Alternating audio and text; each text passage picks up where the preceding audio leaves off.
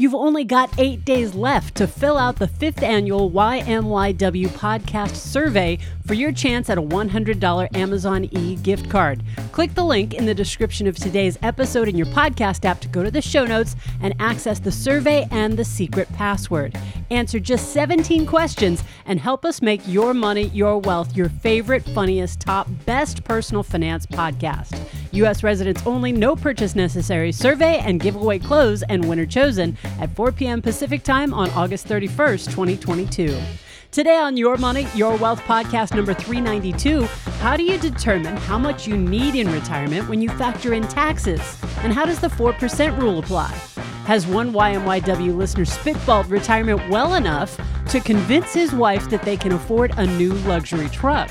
Can another YMYW listener take advantage of what seems to be a big opportunity to sell company stock, pay no capital gains tax, and do Roth conversions?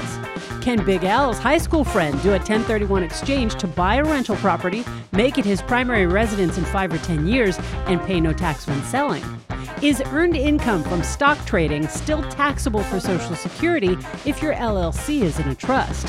Finally, a compliment comes in and Joe and Big Al assume it's for them. Visit yourmoneyyourwealth.com and click Ask Joe and Big Al on air to send in your money questions and comments. I'm producer Andy Last, and here are the hosts of Your Money, Your Wealth, Joe Anderson, CFP, and Big Al Clopine, CPA. All right, we got Dale from Atlanta writes in. He goes, hello, I've been listening to your retirement spitball scenarios, and I'm learning a lot from them. I have a question about how to figure out what I need in retirement when I factor in taxes. I'm 55, single, will retire in 7 years. I have a pension of $30,000 per year. We'll take Social Security at age 62 at another call at $30,000. And I'll have around $1.2 million in traditional IRAs at age 62 and $500K in a Roth. I have estimated that I will need $75,000 per year in retirement. I will have a paid off mortgage by then. However, I will need this amount, $6,250 per month after taxes. If I assume I will likely be in the 22 or 24% tax bracket by then, how do I figure this out? I hear many people say they will likely need around $70,000 per year in retirement. Then they subtract what they get with their Social Security and pensions. Then they take that amount left. Let me start this over. If I assume I'll likely be in the 22 or 24% tax bracket by then, how do you figure this out? I hear many people say they will likely need around $70,000 per year in retirement. So these are his buddies that need $70,000 per year? Yeah, well, maybe that's examples from the show. Okay. Then they subtract what they get with their Social Security and pension. Okay, so he wants to spend $70,000. Right. He takes the Social Security. To figure out the shortfall. Yep. Then they take that amount left that is needed. Sure. I think that means from the portfolio. Yes, and then you mentioned to divide into 4% to see how much you'll need in retirement to arrive at this amount. But how do taxes factor into this?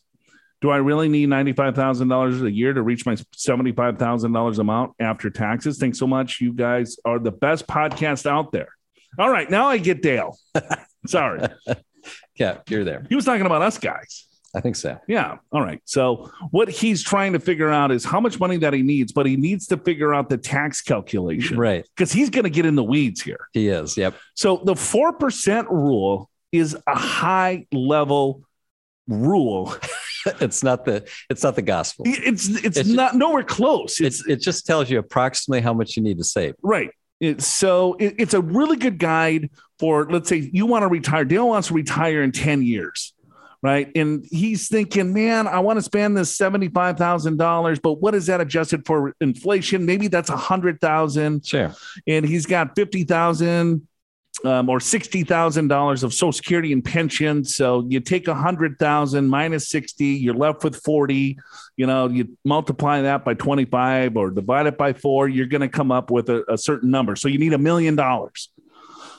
But that's not including really anything. I mean, that's just to see, all right, hey. Am I in the ballpark? Am I in the ballpark? Yeah, right. Will I have $1 million? If you have 200,000, you're way off base. So you have to kind of adjust your assumptions or your savings rate or your retirement date and so on. Right. Yeah, I think that's a good way to say it. And anyway, to figure out your taxes, I mean, you can work backwards, come up with an amount, figure out the tax rate, get TurboTax, but that's, you know, that's a lot of work. To me, here's the quick and dirty way to do it is you figure out your approximately your tax rate. And this is just approximate if you don't want to do it the most correct way, which is to do tax projections. But let's just say you said you want to spend $75,000. You're single. The top of the 10% bracket is a little over, or 12% bracket is a little over 40,000. We'll call it 40, right? And let's say you want to spend 80. Super easy math, right? So you need 80,000 net. So your tax rate's going to probably be roughly half in the 12%, half in the 22, right? That's, you know, it's a little bit more, but you get the idea. So then that's that. If if you split that, that's 16%. We'll call it 15, super easy math, right? Okay, 15% tax. Now what do? Well, you take that $80,000 and you divide it by the reciprocal. Now I'm not going to lose people. I know. I thought you said quick and dirty. Well, it is quick and dirty if you follow the math. If you paid attention in junior high. Anyway, you take 100% minus 15% and get 85%. You take that 80,000 divided by 0.85. That's going to tell you how much you have to have, right, to be able to pay the taxes. Or you can just keep doing it backwards. Do it 90,000, take 15% tax. Is that the right answer? No, do it 92,000, you know, whatever, right? Doesn't, you know, but that's the quick way for those that followed me. For all the rest of you, just trial and error, right? It's roughly, you know, in this particular case, let's just call it 15%. It could be 20. You got to add in state taxes. I'm way oversimplifying this, right? So if you want to just do a back of the envelope, that will give you roughly how much you need to draw to come up with that net number. So let me go two other ways here. Okay. So the 4% rule that came about by Bill Bengen from here in San Diego. Yeah. That was what, the 80s? Yeah. 70s. Who knows? It's probably the 3% rule today, but what the assumption is that, all right, if you get 6%, 4% is what you're spending. 2% is for inflation and taxes. Right. So it's kind of already built in there on a very high level. That's the idea. That's the idea, right? So you can look at it like that, or you could say 4% plus tax plus a cost of living, right? So that's what that's how we look at it. If we're just really simplifying things, is that here's your shortfall. You're short 40,000 plus tax on that, plus the cost of living, because you can control your taxes in retirement. Al, did you know that you can control your taxes more in retirement than any other time in your life? I think I've said that. Yes, you have. I think I had a CTA once on that. But I mean, it's true. That's why we harp on all of this stuff, because the tax rates could be zero, even though you're spending $70,000, $80,000, $90,000 a year, right? Where's the money coming from? Is it coming from a non-qualified account? Is it coming from a Roth account, or is it all coming from a retirement account? You know, how's your Social Security going to be taxed? What's your provisional income? How all of this kind of plays together is what's going to determine your tax rate. So even though your income is $70,000, doesn't necessarily mean that you're in the 22 or 24% tax rate. That might be the last dollar that gets taxed at that rate, because you got to take that minus the standard deduction. Then some of it's going to be taxed at 12, some of it's going to be taxed at 22, and so on. So most people think if here's my income, and then they look at the tax rate. If $1 falls in that marginal tax rate, then everything is taxed at that rate. It's not true. Like Al was just trying to give you the effective rate, and then use the reciprocal to figure out the reciprocal of the tax. Yeah, which is for those engineers. Yes, for those people that went to elementary school, we should all know this. Anyway, but that's a really good point, which is people assume if you're in the 22% bracket, I'm going to need $20,000 to cover the tax. No, You got the 10% rate, you got the 12% rate, you got a little bit in the 22, and it's not as much as you think because of the standard deduction, which is over 12,000, right? So it's, if you want to do this right, get TurboTax figured out. But if you want to back of the envelope, just realize that you're in the 22% bracket, right? That's your, but your effective rate is a lot less. That's your marginal rate, which simply means if you make another dollar, you'll pay tax at 22%, but your effective rate, which is the blended rates, which is something much smaller. With the consumer price index at 40-year highs, this is a good time to take a look at what types of investments might make sense in an inflationary environment. When inflation readings come in higher than expected, most major asset classes are likely to suffer. But as your time horizon stretches out, you can take steps to position your portfolio for optimal performance in an era of rising prices. Learn how to invest when inflation is raging. Read the blog from Pure Financial Advisors Chief Investment Officer, Brian Perry, CFP, CFA, in the podcast show notes at yourmoneyyourwealth.com. Click the link in the description of today's episode in your favorite podcast app to go to the show notes, read the blog, read the episode transcript in its entirety, and to share the YMYW podcast and all the free financial resources. All right, let's go to this wannabe luxury truck driver. Hi, Joe, Al, Andy. Love the show. Have been a weekly listener for almost 2 years and have been binged listening to many of the others. You guys are awesome. I have learned a lot, laughed as much as I've learned. All right. Thank you. Cool. I've listened to Joe and Al do spitballs, and based on what I've learned from them, I decided to do my own. I'm hoping they will give me a grade on my work. I fear that snarky and flippant Joe will give me a C or C plus, or even a failing grade. On the other hand, I hope that cool, calm, and collected Big Al might come through and give me a straight A. Wow, you know us. Yes, flippant, snarky Joe. Like it. My wife and I are 59, have no animals, consume no alcohol, and she drives her new cutie Toyota. Cute. Oh, cute. Oh, no, it's boy. A ute. A ute in Australian and English means truck. Yeah. Two utes. Okay.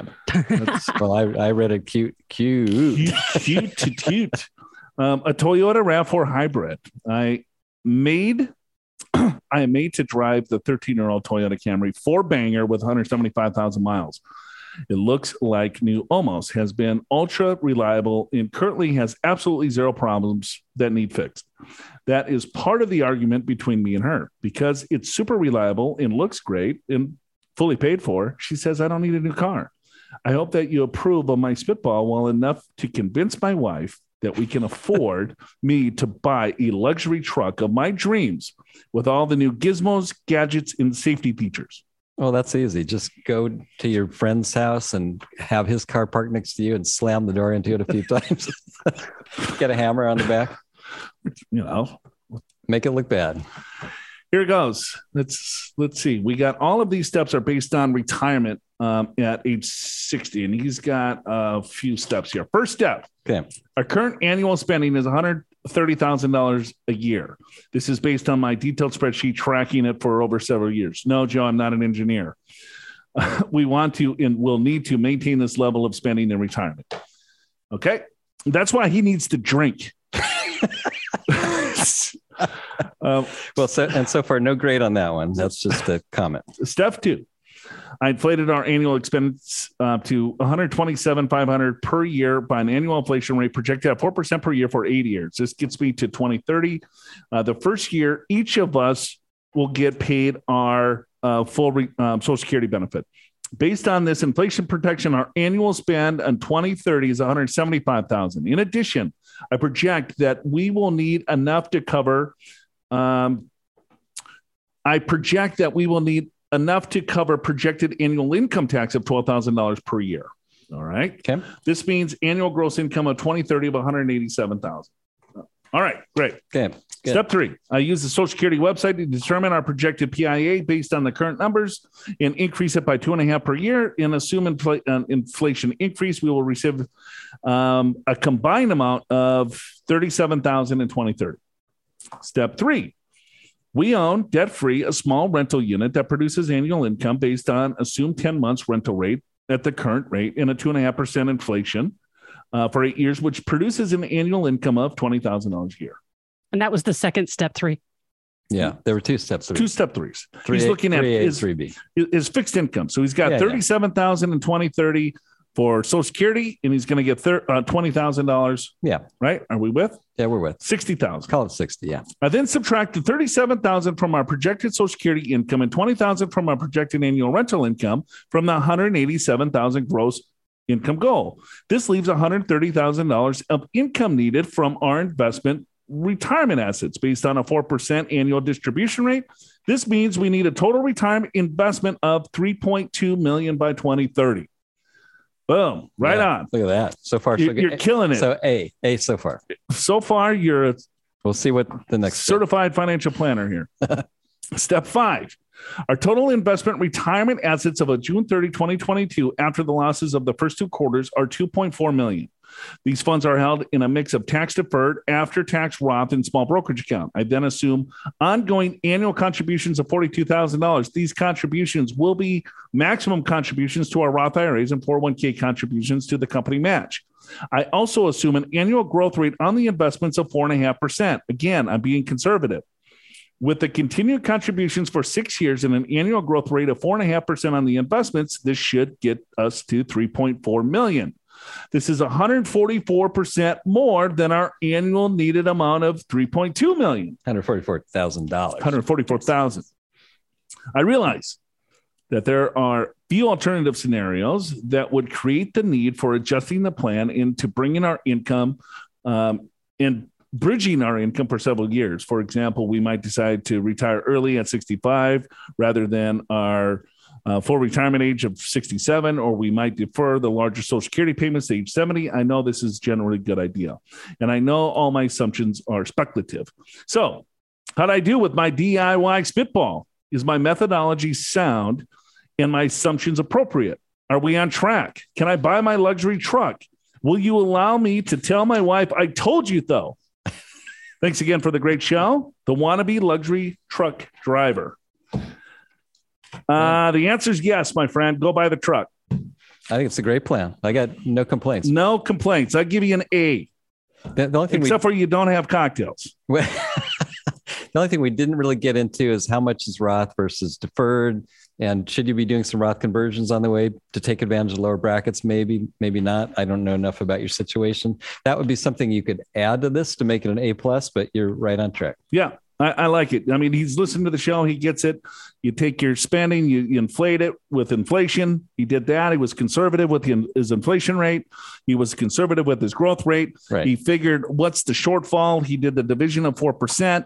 It says, here's what the need is. How do I get to the need? I think you're right on. But now the problem is that that's just a starting point. Now, how are you going to create the income from the overall portfolio? What is your tax rates going to be? How are you going to pull from your tax deferred, your taxable, your Roth accounts? How is that going to, bridge to the Social Security to age 70 and so on and so forth? So you could really maximize this to the fullest if you start now going to the next level. Yeah, that's right. So how do you manage and monitor, right? Because if things change, you're going to have to think about this a little bit differently. Right. And let's say markets go down 20% and you're pulling that $140,000 out. Now, what is that going to do? So, right. I mean, that's a spitball. So great job on the spitball, but now, you got to wad that thing up a little bit more to kind of really hone this in. But yeah. Go to hell. What the hell? Buy the truck. Anyway, I'm good with you buying the truck too. All right. Dear YMYW team, this is Danny Noonan writing in from St. Paul, Minnesota. All right. Well, Minnesotan. Danny Noonan. You know who Danny Noonan is, right?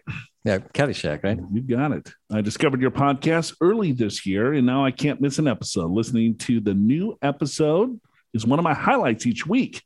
Danny, get a life. Or we could say, thank you for your compliment. Go back to the golf course. Yeah. My wife, Lacey Underall, she's a little something. You know who she is? You remember her on the Caddyshack? Yeah, Caddyshack also. Is that the younger gal? Yeah. Yep.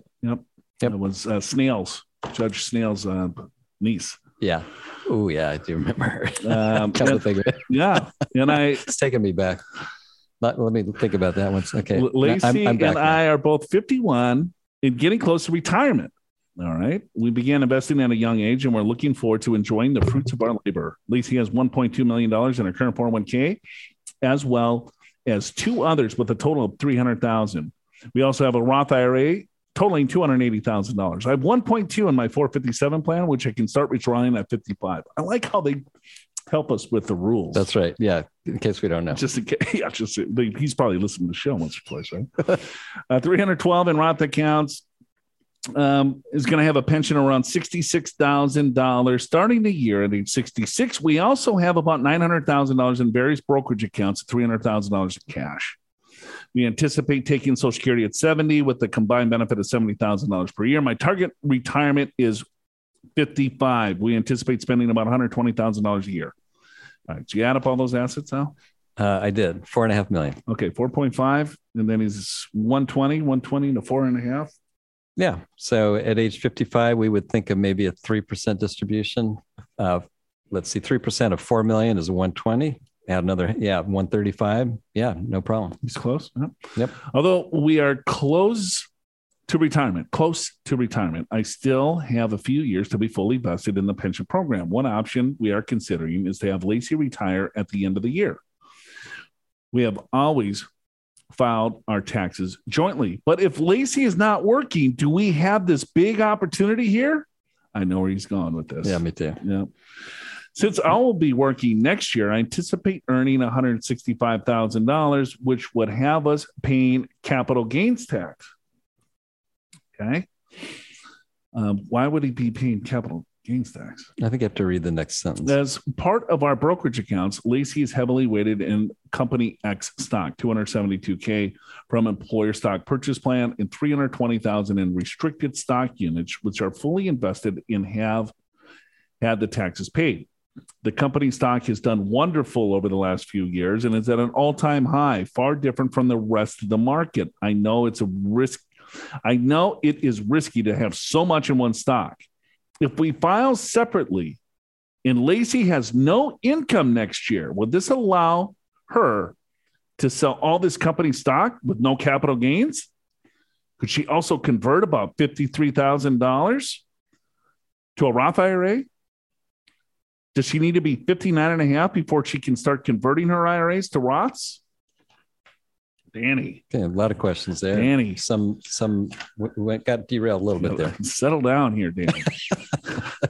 All right. Well, let's just kind of, let's burst this bubble real quick. Yeah, let's start there. So, well, first of all, Lacey has restricted stock. I assume that's what it's worth. You don't pay tax on what it's worth. You pay tax on the gain. So when it was not restricted stock, right? Then you pay tax on that. Whatever it was worth at that point is your tax. Yeah, whenever it was vested. Vested. That's your tax basis. Okay. So in other words, $272,000 of employee stock purchase plans.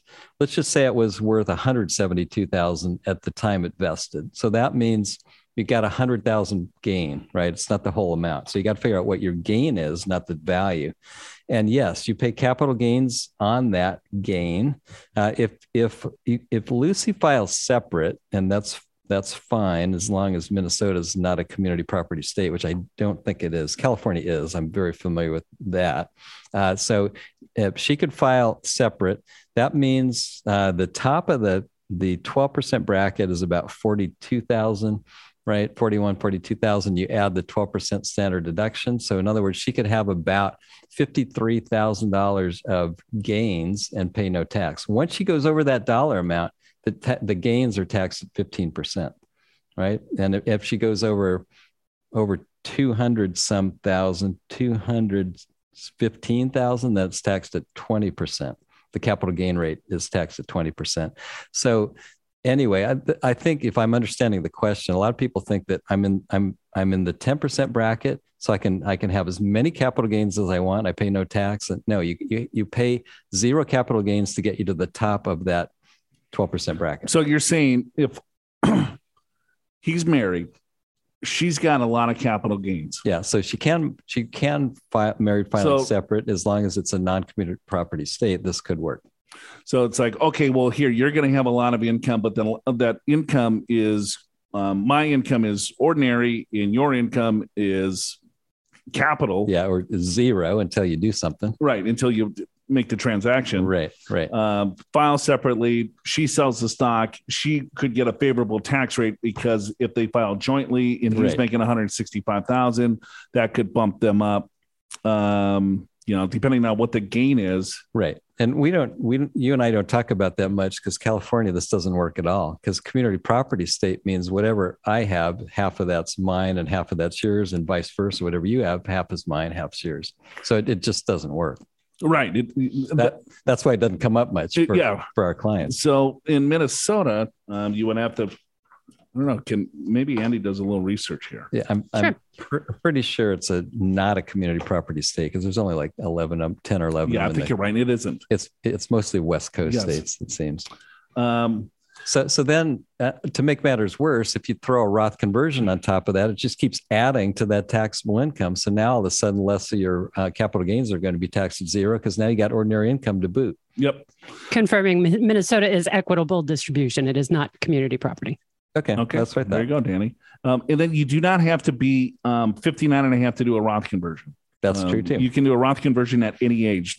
Unless you pay the tax from the IRA as you convert it, there would be a 10% penalty on whatever you take out of the IRA to pay the tax. So just pay the tax outside of the IRA and you're fine. You can do the conversion there.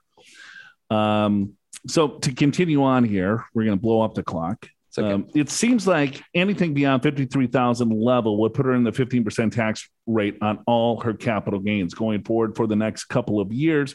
Would it make sense for us to file taxes separately until I retire as well, given the anticipated tax rate starting in 2026? I know we should start converting to the 24% tax bracket and possibly to the top of the 32 while we know the tax rates are certain. I believe our goal is to convert as much as we can by age 63. So our RMDs will never push to 182,000 IRMA limit in the future. Am I missing anything? No, Danny, you're dialed.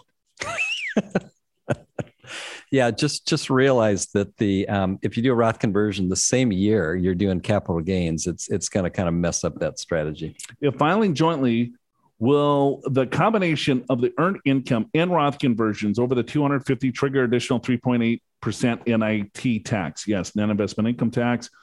Because the cap gains sit on top of ordinary income. In the Roth conversions, ordinary income, and your cap gains sit on top of that. And if that pushes you over the limit for net investment income tax, then anything over that limit will be subject to the other 3.8% tax. Yeah. And married filing separately, once you're over 125,000 of modified adjusted gross income, you got to pay that net investment income tax.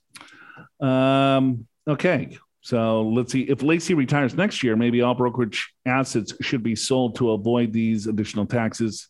Yeah, I think we answered that. I would appreciate your spitball on our situation and provide any optimization. Wow. Okay.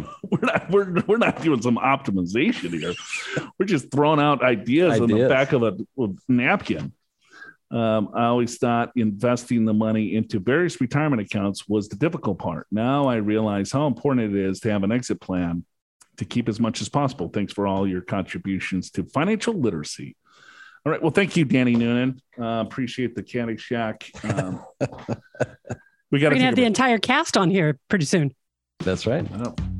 It's important to put market volatility into perspective to keep from making emotional decisions that can be difficult to recover from over the short or even long term.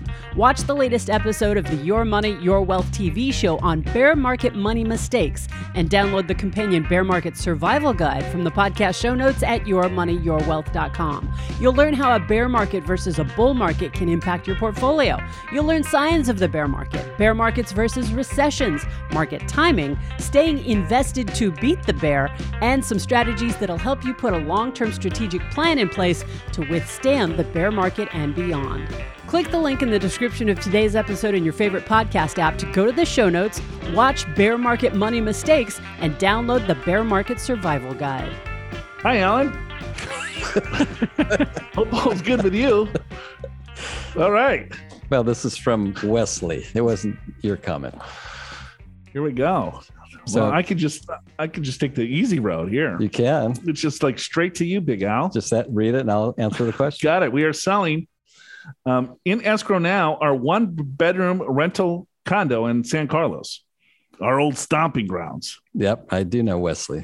Name change for privacy. Oh, Oh, Sam. So this is your buddy. Yeah, we went to high school together. So he sent you an email, and then what? We wanted to put it on the air. So every email you get, when we're reading it. Well, he sent me an email, and he said if this would be good for your listeners. And I thought sure, so I sent it to Andy and said change the name. Oh, and I actually edited out the part where he said if you find this to be appropriate for your show, go ahead and use it. Because I didn't think you would need to say that part. Every single time someone emails me a question, it gets on the show. Got it. All right. Our old stomping grounds.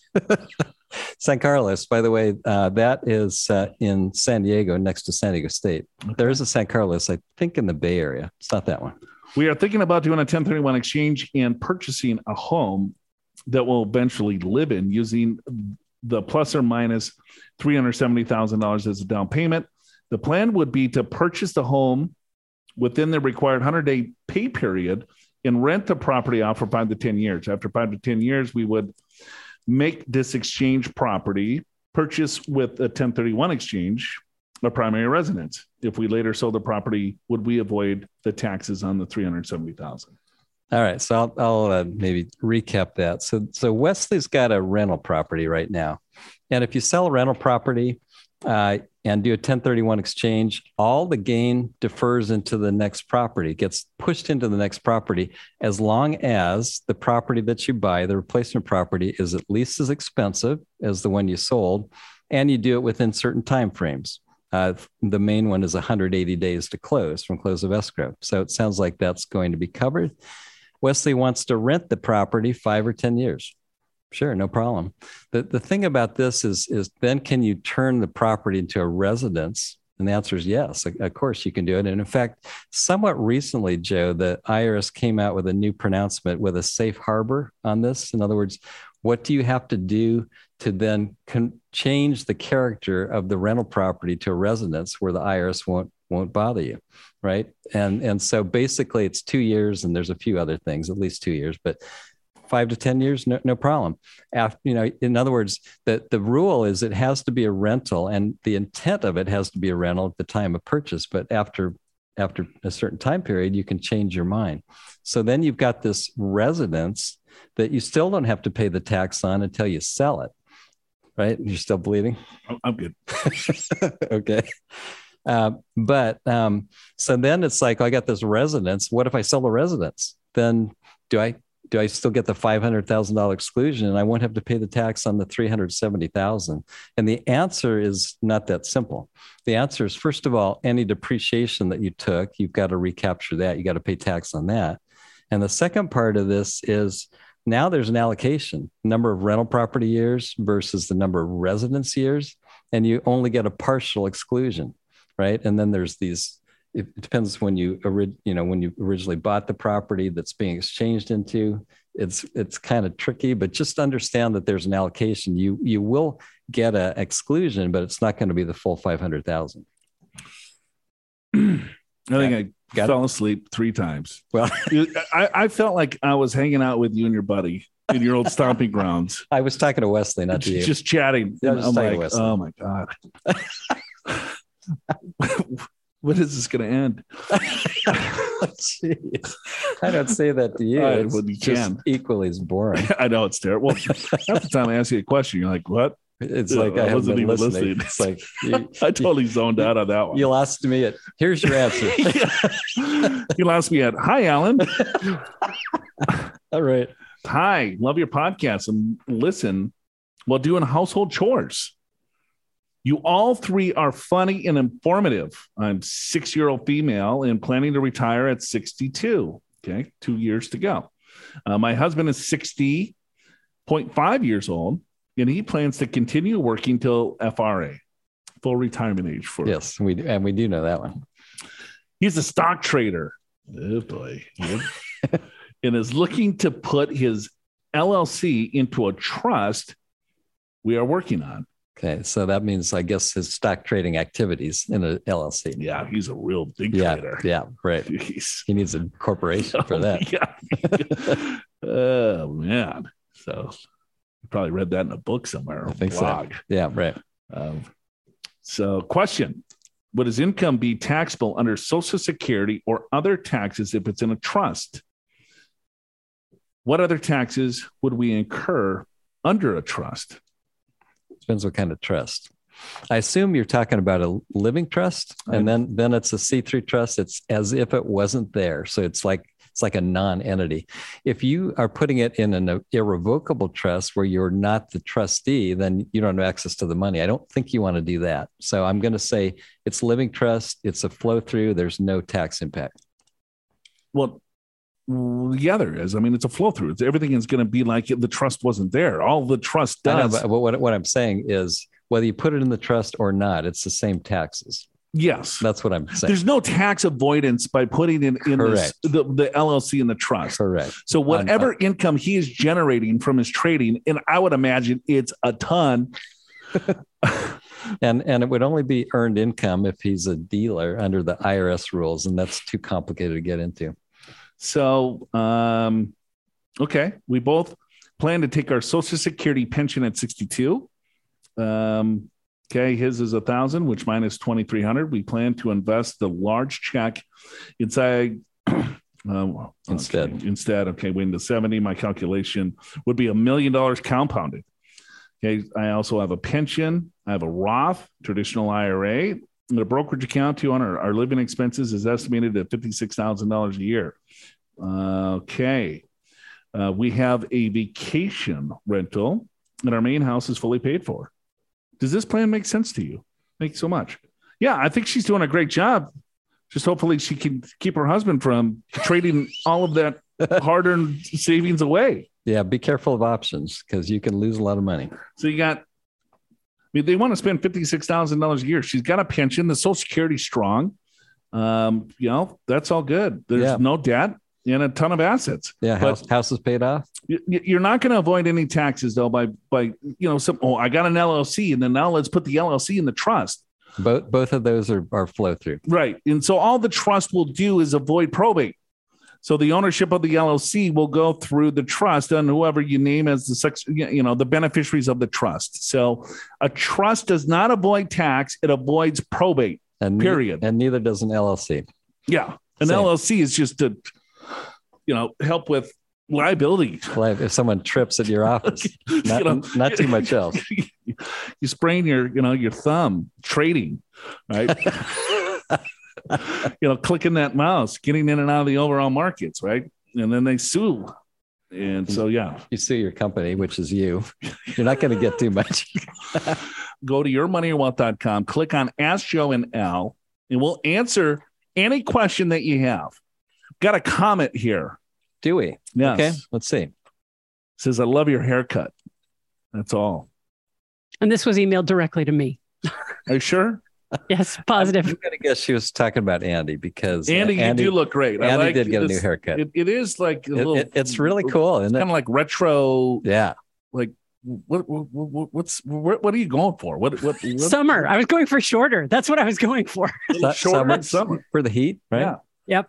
So Trisha, thank you very much for that. I appreciate that. And that was in response to the reason she actually sent that was because of the fact that we're putting some shorts on YouTube.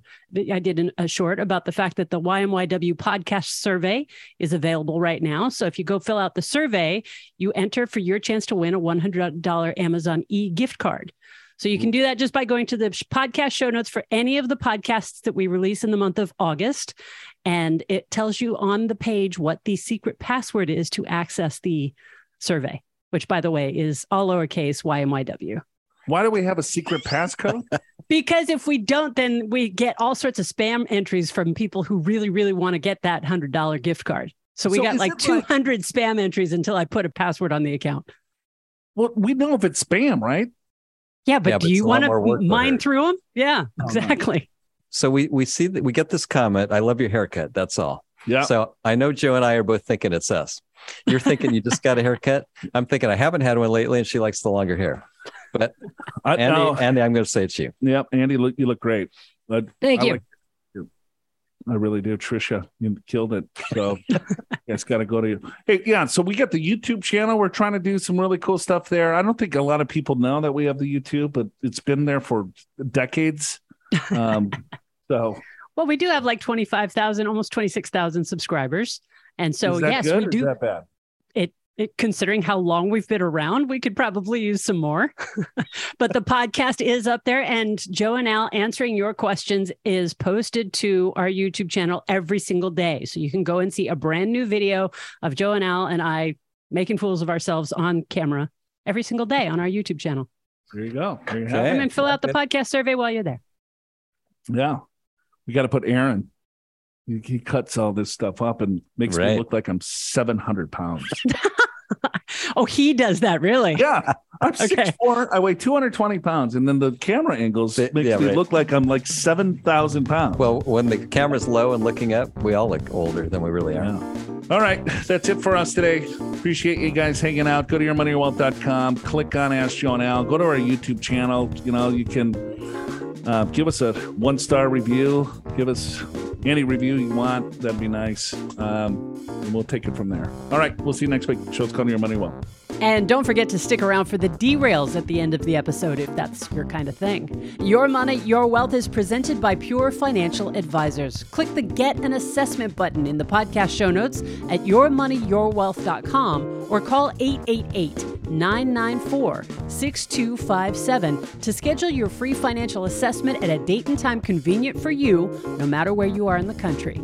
Chances are one of the experienced financial professionals on Joe and Big Al's team at Pure Financial Advisors will be able to identify strategies to help you create a more successful retirement. Pure Financial Advisors is a registered investment advisor. This show does not intend to provide personalized investment advice through this broadcast and does not represent that the securities or services discussed are suitable for any investor. Investors are advised not to rely on any information contained in the broadcast in the process of making a full and informed investment decision. Is it kind of like, you know, you have to go and click the boxes that have a stoplight? Yeah. And then you click the 4 boxes that have the stoplight. And you're like, nope, missed it. And there's this little tiny spotlight. Yeah. And then the next one, click when you see a hill. What the hell? Well, in this case, it's just a password. Like, are you kidding me? Yep. When you see a bicycle, how about if, like, you know, a little bit of the wheel is in another square, and then you gotta get, or the crosswalk, and there's like this little tiny. Is that a crosswalk or not? Let's see. The crosswalk. Oh, that gets me every time. Or the ones where it's like, you know, it's a series of letters and numbers, and they've got them obscured so that you can't read them, and you're like, "Geez, am I a robot? How come I can't read this?" Yeah, that is even worse. Yes. Yeah, with the ABXZYD, and then it's like some of it's caps and some of it's not, and then it's all mushed together and some weird ass curse. So then you hit refresh to get a different one because you can't see the one that they give you the first time. Yeah. Yeah, we're not doing that to people. 45 minutes just to download. Those are hard. I agree. Yeah.